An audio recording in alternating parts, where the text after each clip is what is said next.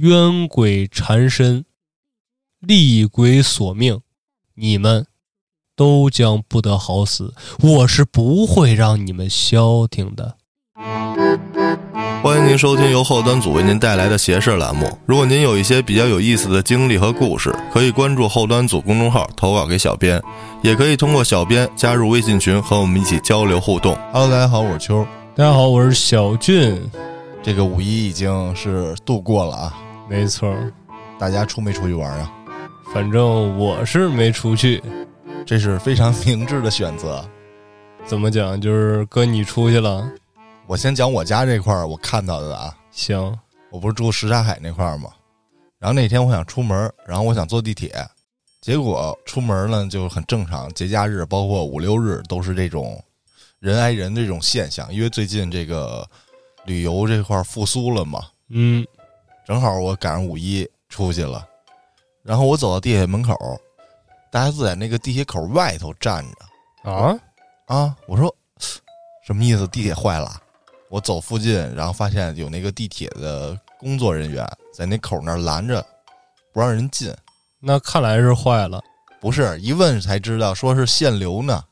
就是地铁已经挤不进去了。啊，就是先放一部分人进，然后等着再放人进去。我说我天哪！而且鼓楼那个位置已经是，就是马路两边的那个人行道，在五一那期间，大家都在那儿站着不动，因为人挨人，人挨人。也走不动了。哈，说北京这回五一期间预计来京旅游人数得到两亿人，啊，哈，就是在我来北京之前，一提到说节假日去哪儿旅游，能先想到说去北京吧，北京这么大，咱们去看看。首都嘛，但是来了北京，待了也快一年之后，我就想说，千万别来北京了，也就那样。它没什么可逛的地方了也。我觉得好多人都是对于首都是有向往的，因为你想，我二十多岁，去年吧，我才看了一次升旗，哦，就是亲临现场那种啊。人家来了都是过来看升旗的，我是什么时候？是春节吗？我忘了，还是十一啊？记不清了。我是三四点还是四五点到的那块儿，然后你嗯不能直接在天安门附近下车，你好像得在前门那块儿吧，然后走过去。哦，就那个点儿了，都排着队呢，你知道吗？凌晨有带孩子的，这个那都什么人都有。那会儿还是处于疫情期间呢，嗯，等着放行到那个天安门广场那块儿去看升旗。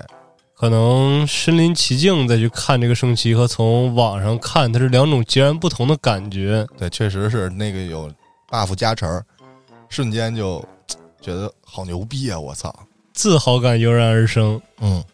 然后我看人家 UP 主五一过来来北京速通来二十四小时那种，啊，就什么特种兵观光旅游那种感对觉。对对对大哥两点凌晨两点就到了啊，已经排满了。然后一放行，然后所有人就开始往那个就是最佳观览的地方跑，哦你，根本就跑不过人家。等你离近了之后，你会发现，就是跟我一样的感受啊。你站在人群里，你也看不见仪仗队，你只能最后看见这个国旗升起来的过程。哦，我以为是只能看前面那人的脑袋呢。然后所有人都举着那个自拍杆拍，啊，你只能通过别人的手机里能看见那个仪仗队。其实我感觉啊，就是包括旅游也好，包括你看什么演出啊、表演呐、我非常不理解用手机拍这件事儿，因为你拍完之后，我不能说全部啊，但是绝大多数百分之八九十的人，你拍完那个视频不会再看了。可能是给别人看，啊，也有可能，但是大概率它就永远的待在你的相册里面占着内存。与其说你顾着拿手机去拍它，不如说就全身心的去感受那一刹那带给你的视觉冲击、视觉震撼。主要你看不着，那当我没说 你只能看到无尽的后脑勺。啊，然后有的岁数差点儿，他把他女朋友、把孩子给你扛起来，那就更看不见了。站在你前头，嗯，真的你更看不见，只能看屁股。哎呦，那也是一道别样的风景线啊。我倒是没去那种热门景点，去了趟十渡，就是北京周边，可能快到河北了。就是蹦极圣地，据说是是北京全北京啊还是全国第一个蹦极的地儿，啊，去了一趟，感觉跟回到十年前旅游那个感觉似的。怎么呢？也把那个小红帽、黄马甲穿上戴上了。就是当地承包那儿景点的公司啊，嗯，其实整的挺次的挺复古，复古 old school。啊。对，这个到时候有机会叫老安来聊一期，我跟他一块儿去的。行，等他请假回来之后，咱们来一期微课，那就五一旅游之智商检测，我操！当时我们去了，真的被检测了一下智商，狠狠的检测了一把。疯狂透支自己的智商。听众朋友们也可以留言啊，在这期看看您都到哪儿去，什么体验？我看那泰山啊，不是看日出吗？嗯，从夜里爬，大家都站在那儿说还什么在厕所里过夜的，哈哈，冻死了那种。哎呦，那好，五一这个话题咱就先过去啊。嗯，那咱们回归咱们节目的主题，嗯开始今天的故事。咱们今天这第一个故事啊，是有根源的，根源在于什么呢？在于我前段时间不是讲过一期鬼楼事件吗？啊，当时评论区里面就有朋友留言说这个小黄楼啊不够精彩，这个惊悚程度没有达到大家的预期。于是乎呢，我又在各方面搜集资料，又找了这么两个故事。什么呢？那么今天第一个故事呢，就发生在《古惑仔》里面陈浩南风生水起的地方铜锣湾——香港。哦对，不是铜锣湾，发生在屯门，哦，那应该是鸡哥的地方。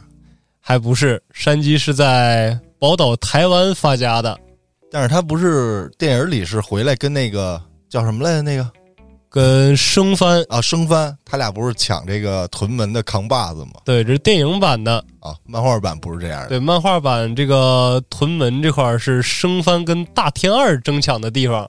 啊，那咱们不是聊古惑仔啊，这屯门究竟发生了什么呀？那事情要追溯到二零零六年，十多年前了。对，说有一天这么一个下午，咱们的主角华 Sir 在派出所里面睡觉呢，睡着迷迷糊糊的，就听见报警热线响了，伸手把电话接起来，但是电话那边传来的是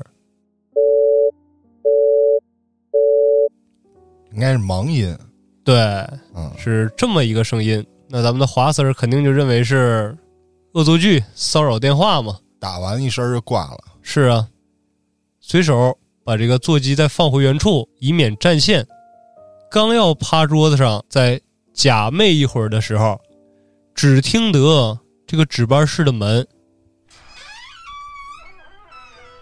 开了。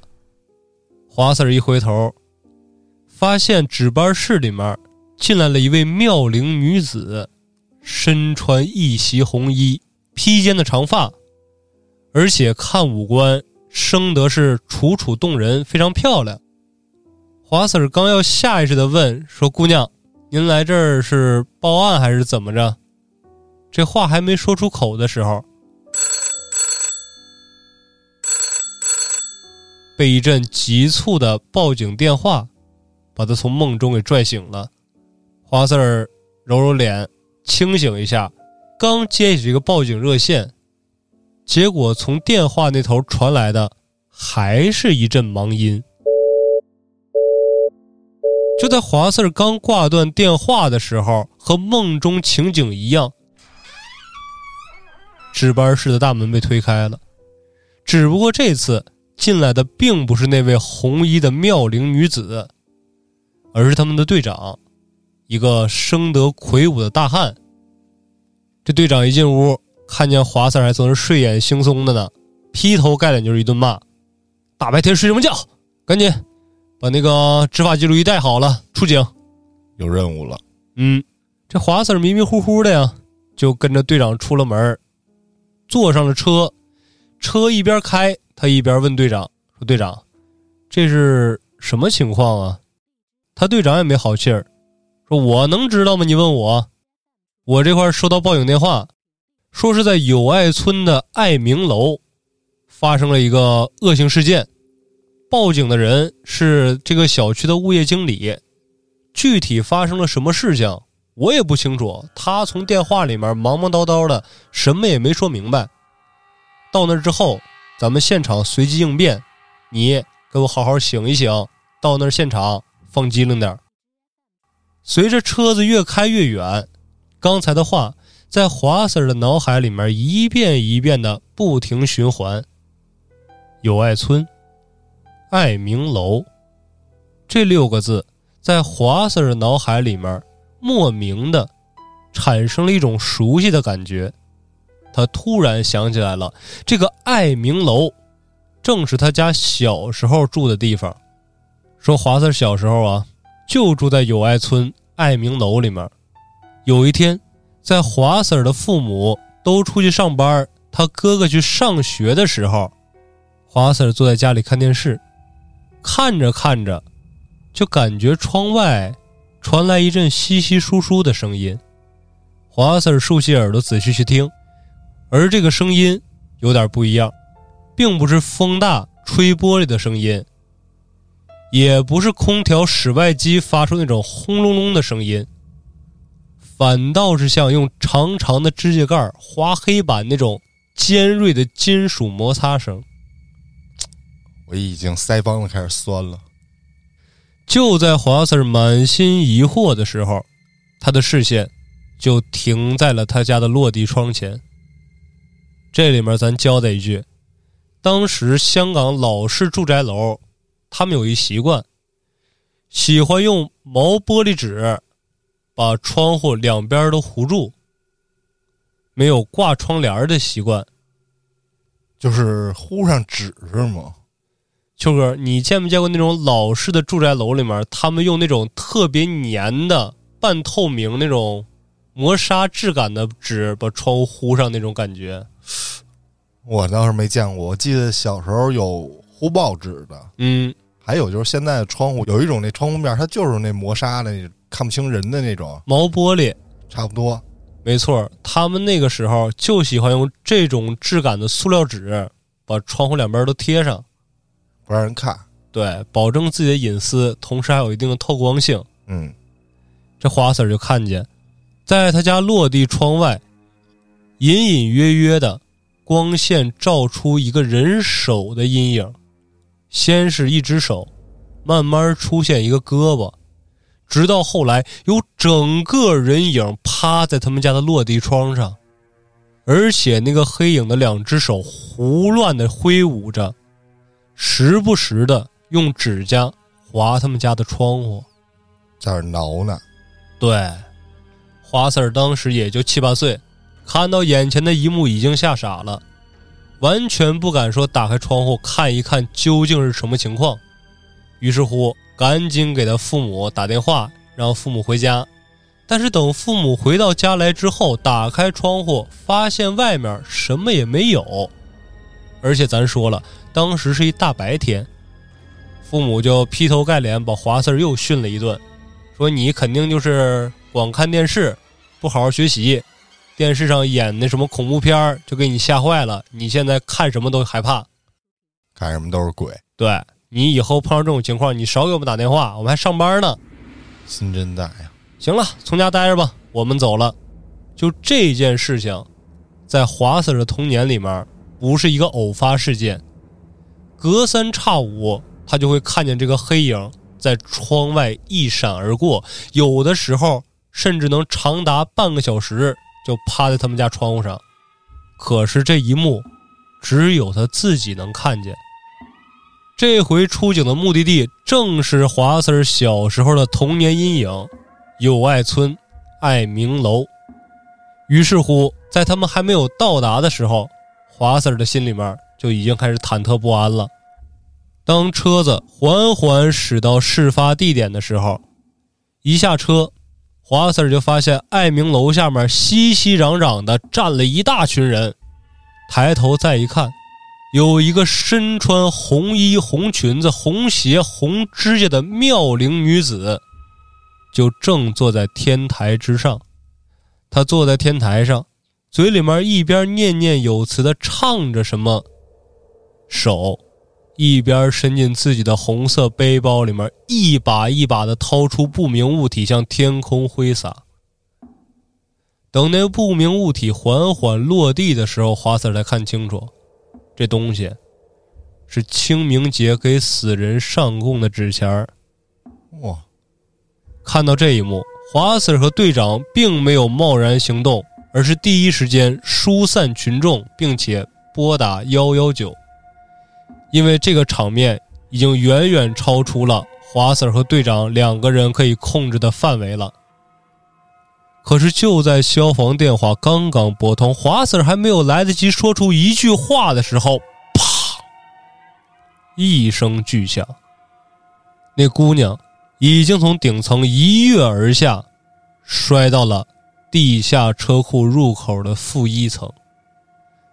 等众人在闻声赶到的时候，只见那姑娘脑袋已经进到腔子里去了，一片殷红。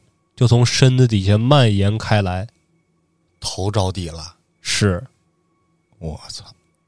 等幺二零赶到现场的时候，医生直接宣布该女子当场死亡，压根就没有抢救的这个过程了。事后，华 Sir 和队长找到了当时的报案人物业经理杨经理。据杨经理所说呀，刚才跳楼的这个女子。姓叶，咱们就称她叶小姐。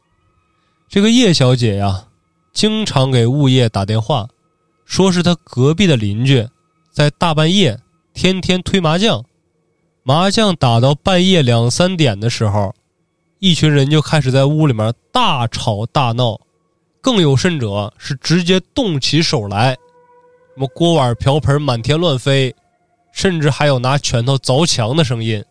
这叶小姐每天晚上听着这种声音，那可以说是惊心动魄、难以入眠呢。但是当杨经理来到叶小姐隔壁房间的时候，杨经理都傻眼了，因为叶小姐隔壁的房间，它是一空房，里面压根就没有人。于是乎，杨经理做了一个大胆的揣测：那会不会是周围有流浪汉，看这个房间空了，于是溜门撬锁？晚上进去了，虽然说流浪汉闯空门这个事情屡见不鲜，但是四个流浪汉每天晚上闯空门进去打麻将，这个事儿也太离奇了。于是调走廊监控，发现这个房间自从前几个月住户搬走以后，再也没人进入过。那这声音是哪儿来的呢？那只有一个可能，就是叶小姐。在打骚扰电话，杨经理也试图跟叶小姐解释过，说你旁边这个屋啊，他根本就没人你听的话可能是幻听了，实在不行我给你介绍个医院，你去看看神经科吧。那叶小姐的回答也是非常委婉，说你才是神经病呢，那确实有声音，不信你晚上就来我家听一听。那杨经理人也讲话了，那我晚上我还得回家呢，谁没事到你家来听这声来呀？几次沟通下来。这个结果也是非常的尴尬，于是乎就把这个叶小姐当成一个黑户处理了。直到今天，有居民发现叶小姐身穿一袭红衣，在楼上要闹跳楼。听完这个来龙去脉，队长和华 Sir 也去叶小姐家实地考察，包括在周围的居民之间走访，得出的结论就是，同层的住户。并没有听到叶小姐口中的所谓半夜推麻将、争吵、打架的声音。调查了叶小姐的人脉圈之后，发现，在她周围的交际圈子里面，并没有人跟她结仇，也不存在有人有杀害叶小姐的动机。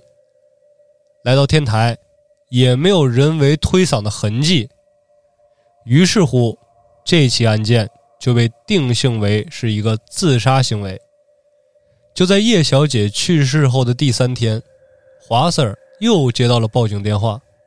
这次的报案人还是友爱村爱明楼的物业，只不过这回报警的是物业的副经理和几个保安。报警的原因呢，是因为他们都收到了鬼来信。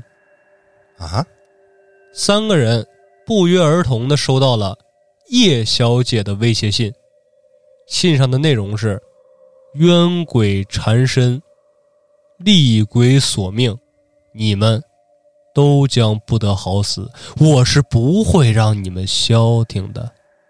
而最为诡异的是，这封信件的寄出时间，正是叶小姐去世后的第二天。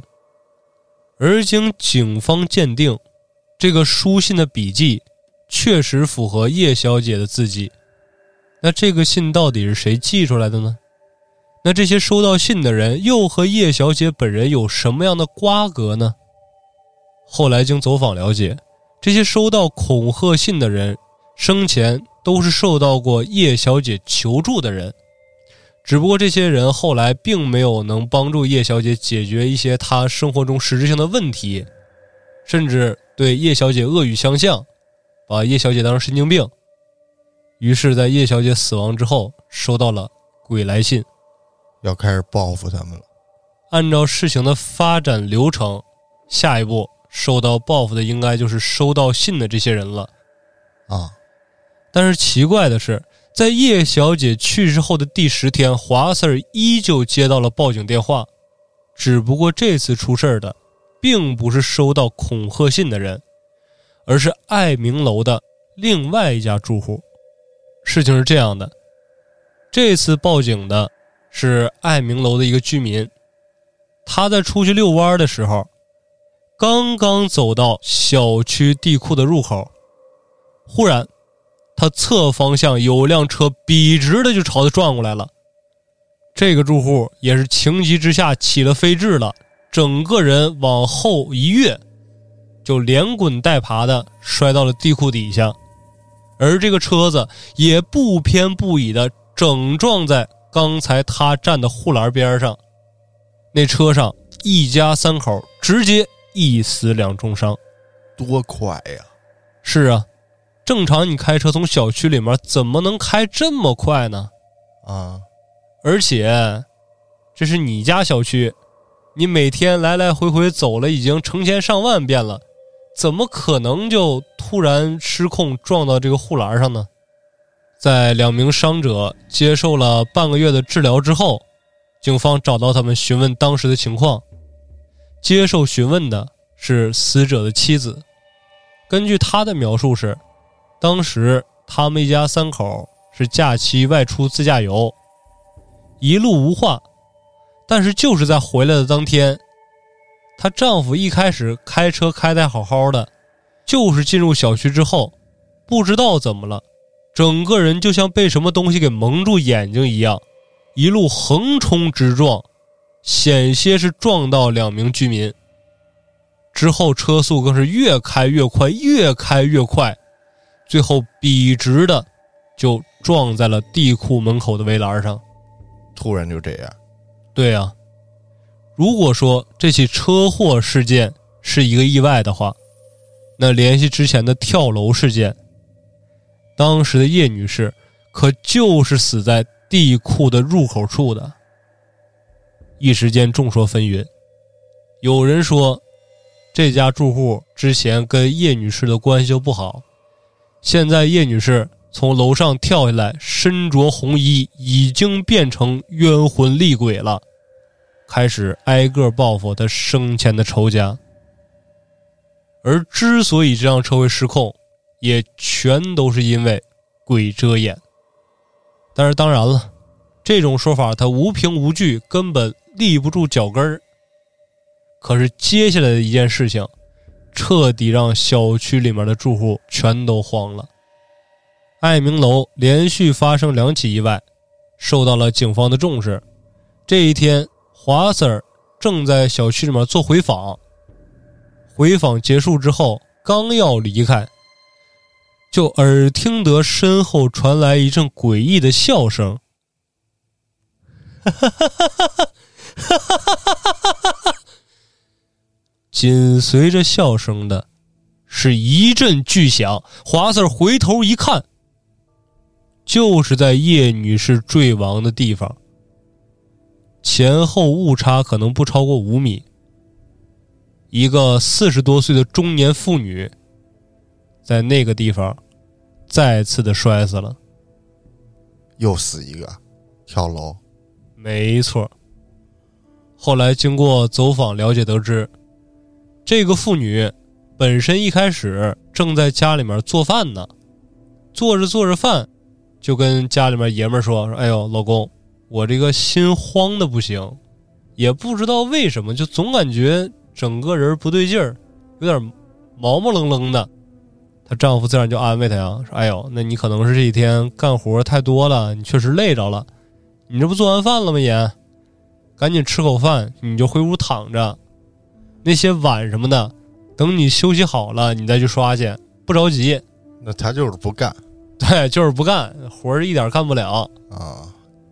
这妇女听完之后说：“有可能，很有可能。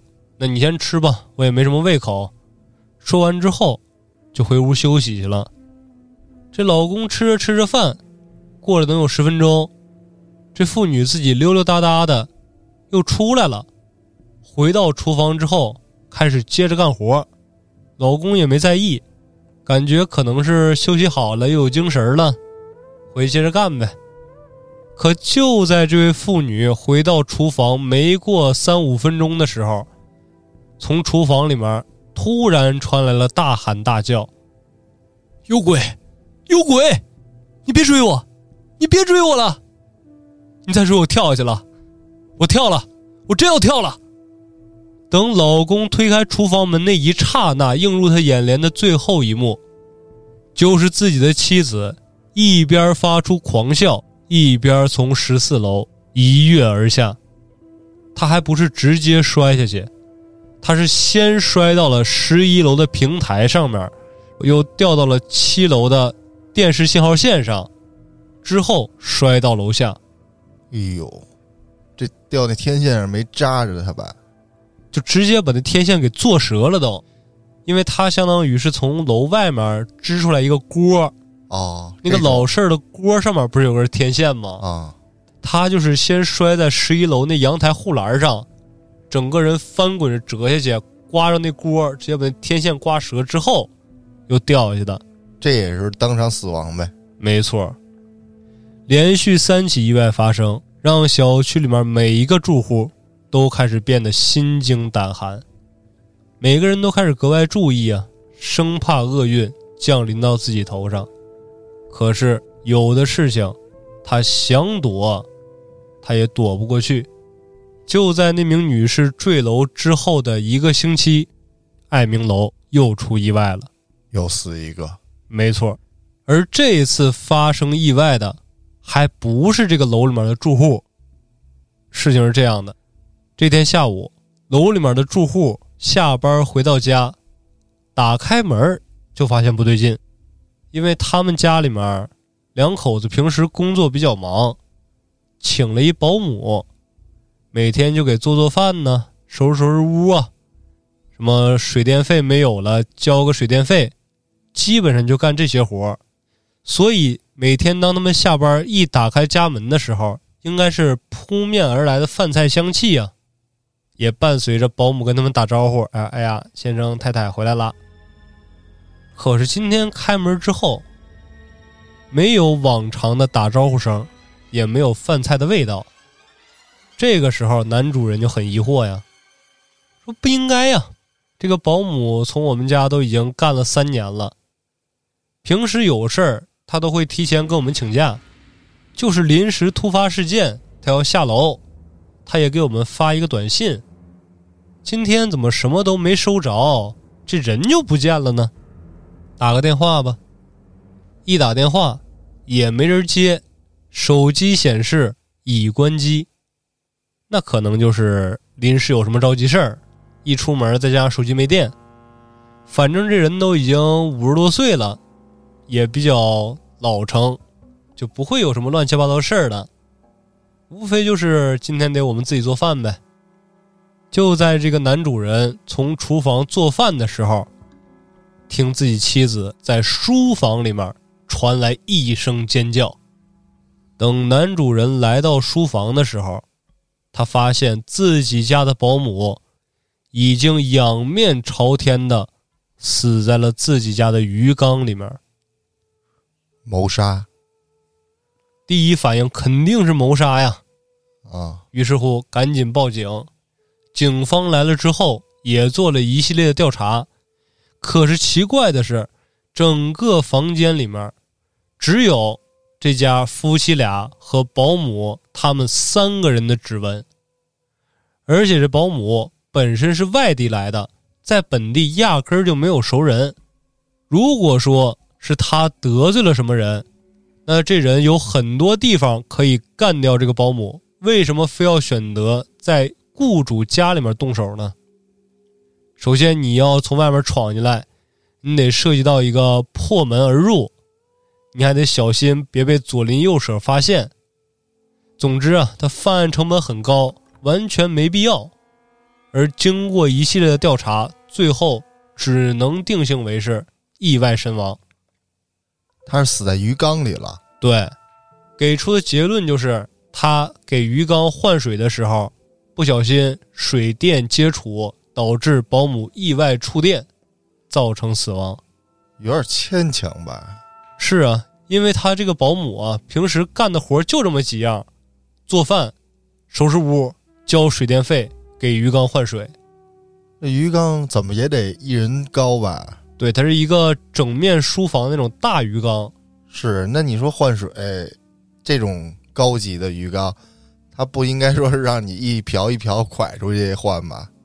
咱说啊，就算他是一瓢一瓢蒯出去换，他这活干了三年了啊，他怎么就会失误到连电都不换，而且那一瓢水就非常精准的整洒在电门上？而且咱有一个常识，就是如果说水不小心泼到壁火上，那最大的可能性不是说人立时触电，而是说跳闸呀。对呀，能被电死的几率是特别小的。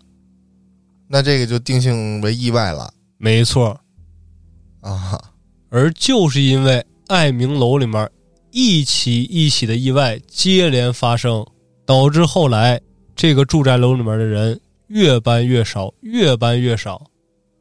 唯一仅存的几户人家也都说，每逢清明节、七月鬼节前后，总能看见走廊里面有一个身穿一袭红衣的女子，反复的溜达。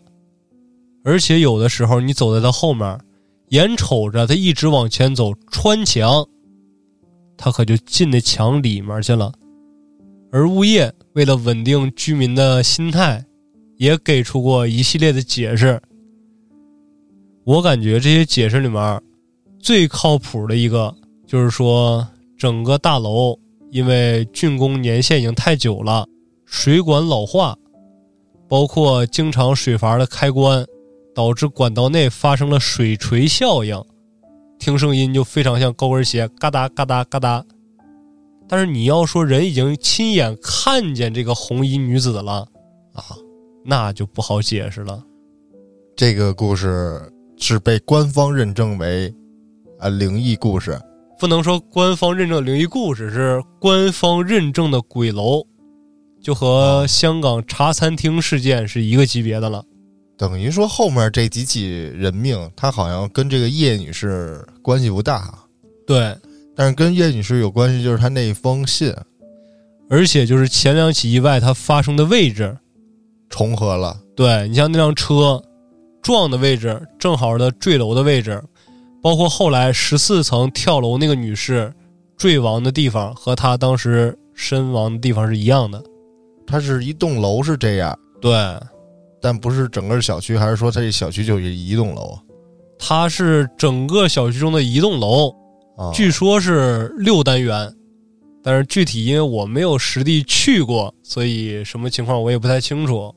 但事儿是有这么个事儿，那这这就是香港都市传说呗。对，刚才咱们讲的这是发生在屯门的鬼楼事件。说有这么一天晚上啊，在香港丽景楼小区的这个保安室里面，小李。正悠闲的坐在那块看着监控，发呆呢。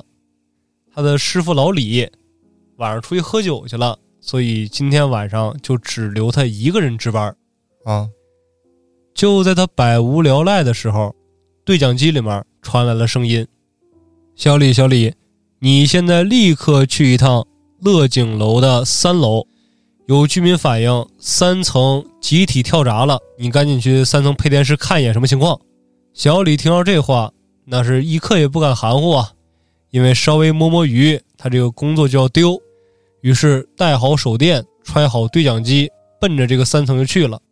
说可是，一进到这个乐景楼里面啊，小李很奇怪，因为在他进入一层、二层的时候，发现这两层完全没有跳闸的迹象。如果说集体断电的话，那应该是整栋楼的灯都灭了呀。有点像你那天呀。是啊，有有点像我那天了。哈，而且走过楼道的时候，能清晰的听见每家每户传来的日常生活的声音。就有的家里面可能放收音机，有的家里面放电视，有的屋里面推麻将，啊，非常祥和的一个氛围。可是刚上到三楼的时候，小李感觉整个人进到了另外一个世界，因为三楼的走廊里面乌漆嘛黑的，伸手不见五指，只有月光透过走廊的窗户映照在漆黑的楼道里面。而且小李越往配电室走，越感觉在漆黑的角落里面，仿佛有人在盯着自己。就是那种明明什么也看不见，但是就感觉黑暗之中有危险存在。不过一想到刚才一层、二层的景象，小李也是稍微给自己壮壮胆子。那停电这种事情很常见的吗？对吧？而且楼里面这么多人，怎么可能就偏偏三层出危险呢？我去配电室一看，没什么问题，我就回保安室了。就在他一路给自己 PUA，走到配电室门口的时候，他猛地发现，在走廊的尽头，出现了两个少女，手拉着手，肩并着肩，一步一步的朝自己走过来。甚至他能清晰的听见高跟鞋踩在水泥地面的声音。小李心头一惊，猛地拿手电朝阴影处打去光亮。可就在手电筒的光亮照向走廊的另一边的时候，那两个姐妹凭空消失了。也就是在两姐妹消失的那一瞬间，对讲机里面传来了。老李的声音：“小李，你干嘛呢？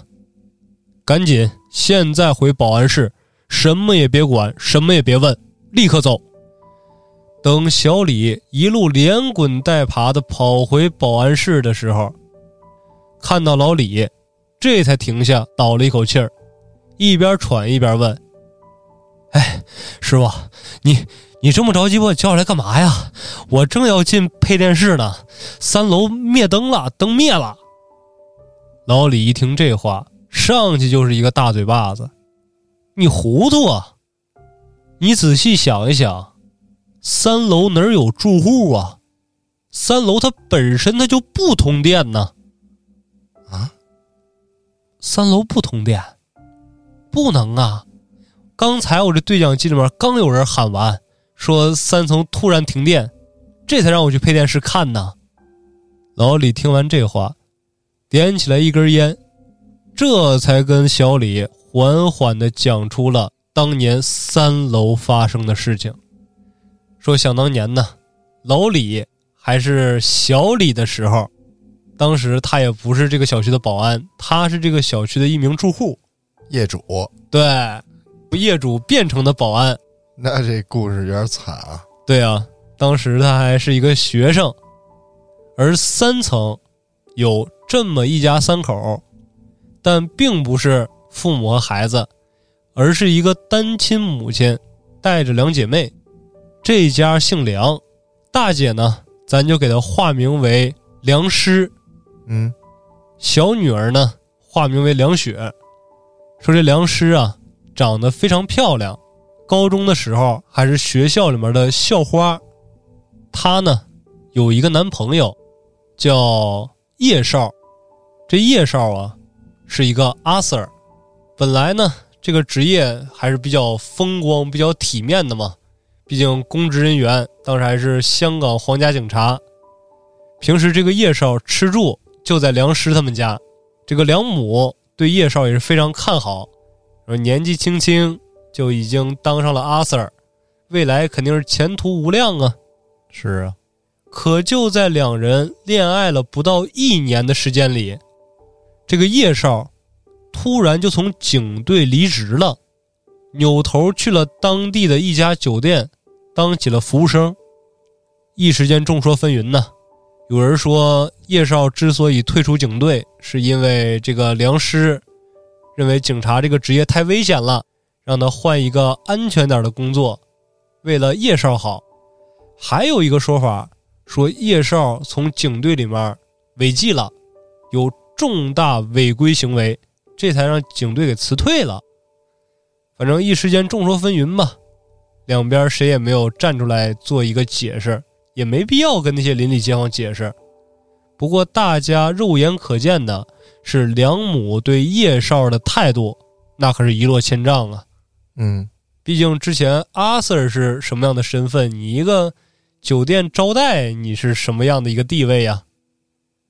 逐渐的，也开始反对叶少来自己家里面蹭吃蹭喝、跟大女儿同住的行为了，认为你这个小伙子没有上进心呐。这样下去，跟我女儿你们两个是没有未来的。但是这个叶少自打离开警队之后，脾气他是越来越暴躁，谁也管不住了。之前文质彬彬的一个人，一下子就变成了另外一个性格。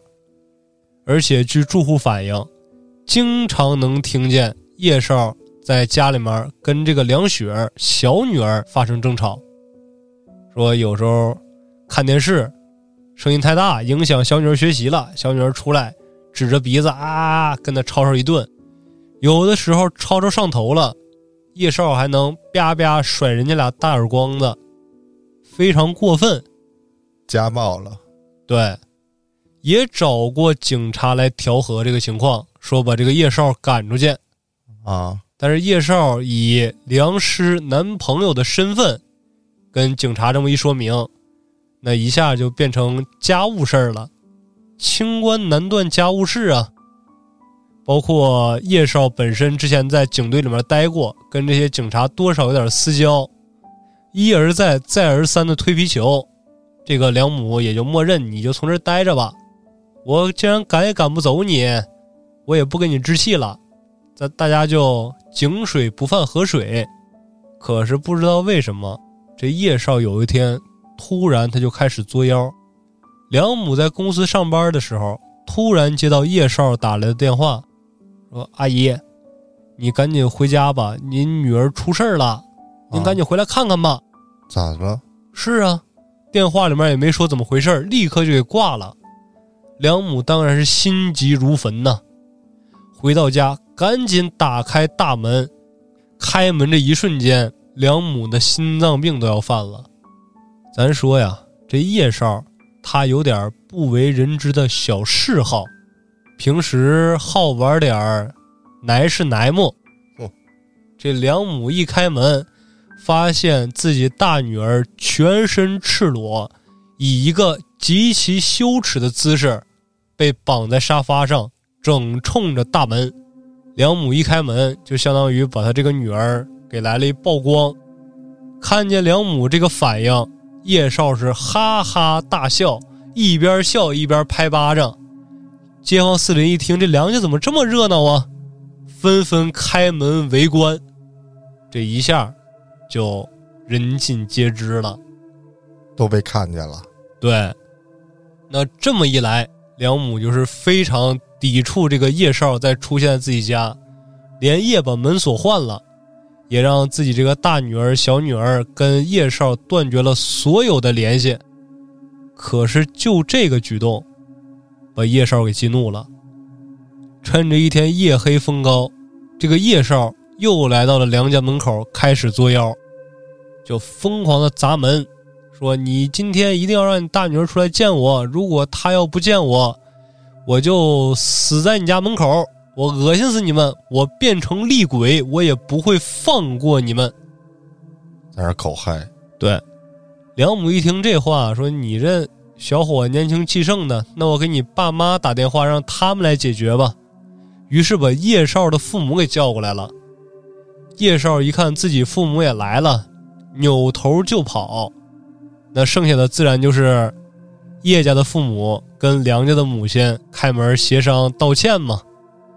可就在双方正在交涉的过程中，叶少从旁边直接闪进了梁家的屋里，并且从怀里掏出了事先准备好的一把尖刀，一推门，直接把外面的群众和梁家的一家三口隔绝开来。之后，在梁家对梁家大女儿、小女儿进行疯狂的虐待。整个脸都已经给拉花了，就捅了好几刀，然后又给梁母脖子上来了这么一刀之后，打了自首电话，从屋里面等待警方的制裁。这多大恨呢？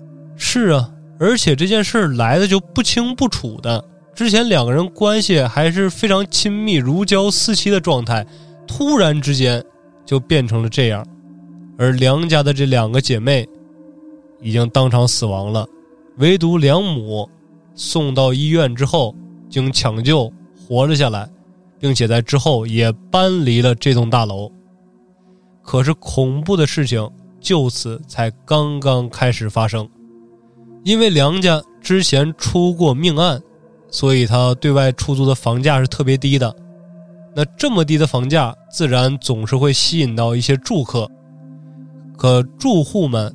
搬进这户房间之后，基本上就每天都能听见高跟鞋在屋子里面来回踱步的声音，而且在有些特殊的日子，比如说鬼节、七月节、什么清明节，还能听见女人隐隐的哭声，而且哭声会随着时间越来越清晰，越来越清晰，直到最后，就仿佛是趴在你枕头边哭一样。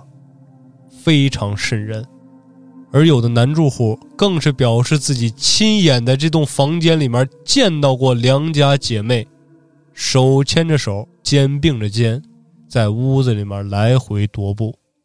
冤呐，太冤了！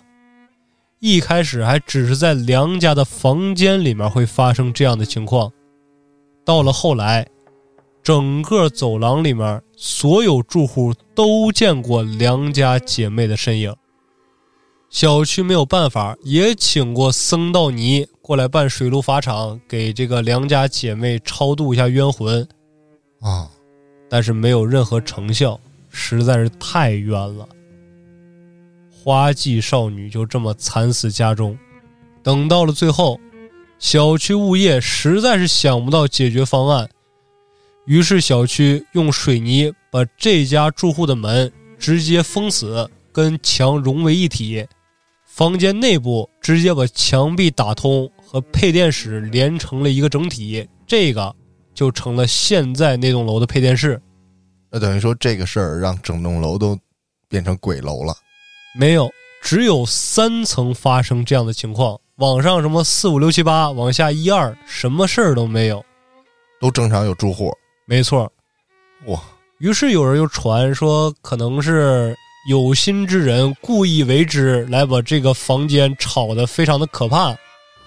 当然了，小区的物业给出的公告是这样的：说这栋楼还是年久，这个房间的位置又比较考究，导致里面经常会传出来一些奇怪的声音。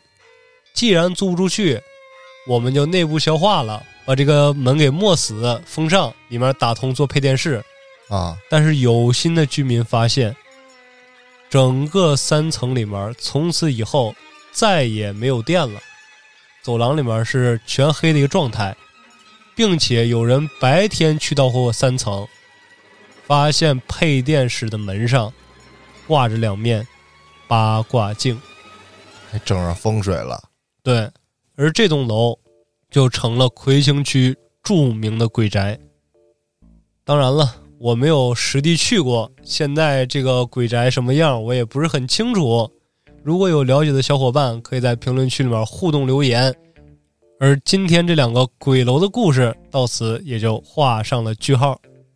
这应该算是出名吧？应该也可以说在当地是非常出名了，而且还被一些影视剧改编成素材。那你应该给黑老师发一个，让他去过去看看去 哎呦，完了完了，说晚了。啊！咱们今天录这个节目的时候，黑老师已经返回北京了。哎呦，可惜了。对机会吧，看看下次谁要去的话，可以去实地考察一下。那行，还有一个事儿要跟大家汇报一下，就是之前不是一直说我家那块儿火德真君庙里放佛经吗？哦，你说你每天晚上遛狗的时候都能听见？对，最近我问了问朋友，我说这是什么意思呀？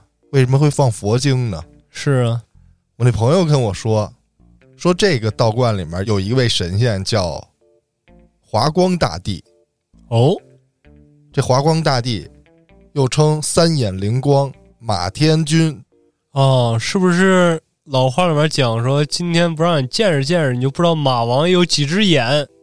是那个马王爷吗？也是三只眼吗？对，是三只眼。哦这位神仙也三只眼，但是不是二郎神啊？哦，他的这个观里头为什么放佛经？说之前本是这个佛殿灯芯，因为每天呀听佛经，化成了这个火之精、火之灵、火之阴、火之魂。哦后来这个独龙大王不知道是哪个大王啊，哦在这个雷音寺寻衅滋事呢，哦然后让这个华光看见了，给他烧死了。哦，之后就被如来给罚去投胎。啊，你怎么能随便给人家烧死了呢？对呀、佛不杀生嘛，对吧？上天有好生之德。然后这华光先投马耳山，后投同华宫，在火德星君家降生。三岁因私闯斗牛宫，放跑风之桃、火之桃二判官，而遭到这个紫薇大帝诛杀。华光一灵不散，得金砖，火急火压，收申书玉垒。这俩就是千里眼、顺风耳。哦，将功折罪，后敕封五显灵官，主持分龙会，因得罪日职官邓化，而反下天庭，为荡魔天尊所擒，受到招安啊，这就是它的由来啊。所以好像是他这佛道都有缘，哦。但是他是道教的四大护法之首，好像是。哦，什刹海这个火德真君庙主要供奉的好像就是他那他这个故事里面其实涵盖了很多其他内容。啊 首先，我感觉他肯定跟《西游记》沾边儿，因为你想啊，他不是如来帐下的一个灯芯吗？哈那首先，他跟那个李靖的干闺女，他俩肯定认识。中国的火神很多，啊。你像在《西游记》里，他有那个火德真君跟水德真君，对啊，这好像就不是刚才咱说的这个华光大帝。因为你看啊，他是如来坐下一根灯芯，啊。那个李靖的干闺女，那个金鼻白毛鼠，当时就是偷吃灯油，哈。然后得的道吗。啊。那他俩应该认识。然后其次，像他前身起源是佛教，后来转投道教，他也不是第一位，或者说他也不是唯一一个这么干的人。嗯因为据传说，济公长老就是济癫和尚，他也是本身出自于佛教，后来转投道教。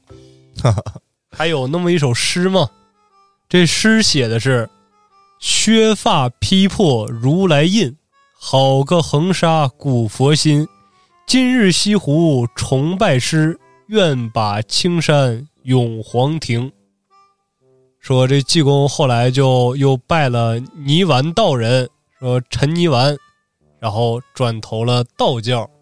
哦，所以我之前听到的这个火德真君庙里放了这些佛教的阿弥陀佛之类的，可能就是这个原因。嗯，但是昨天我又去遛狗，我是没听见里面再放了，哦，他可能不一定每天都放，或者说他分时段放。可能是五一接待游客比较多，哦，是不是会有这种，比如说往这罐里供了大香火的人哦，啊，他有特殊的要求啊什么的，需要放一放。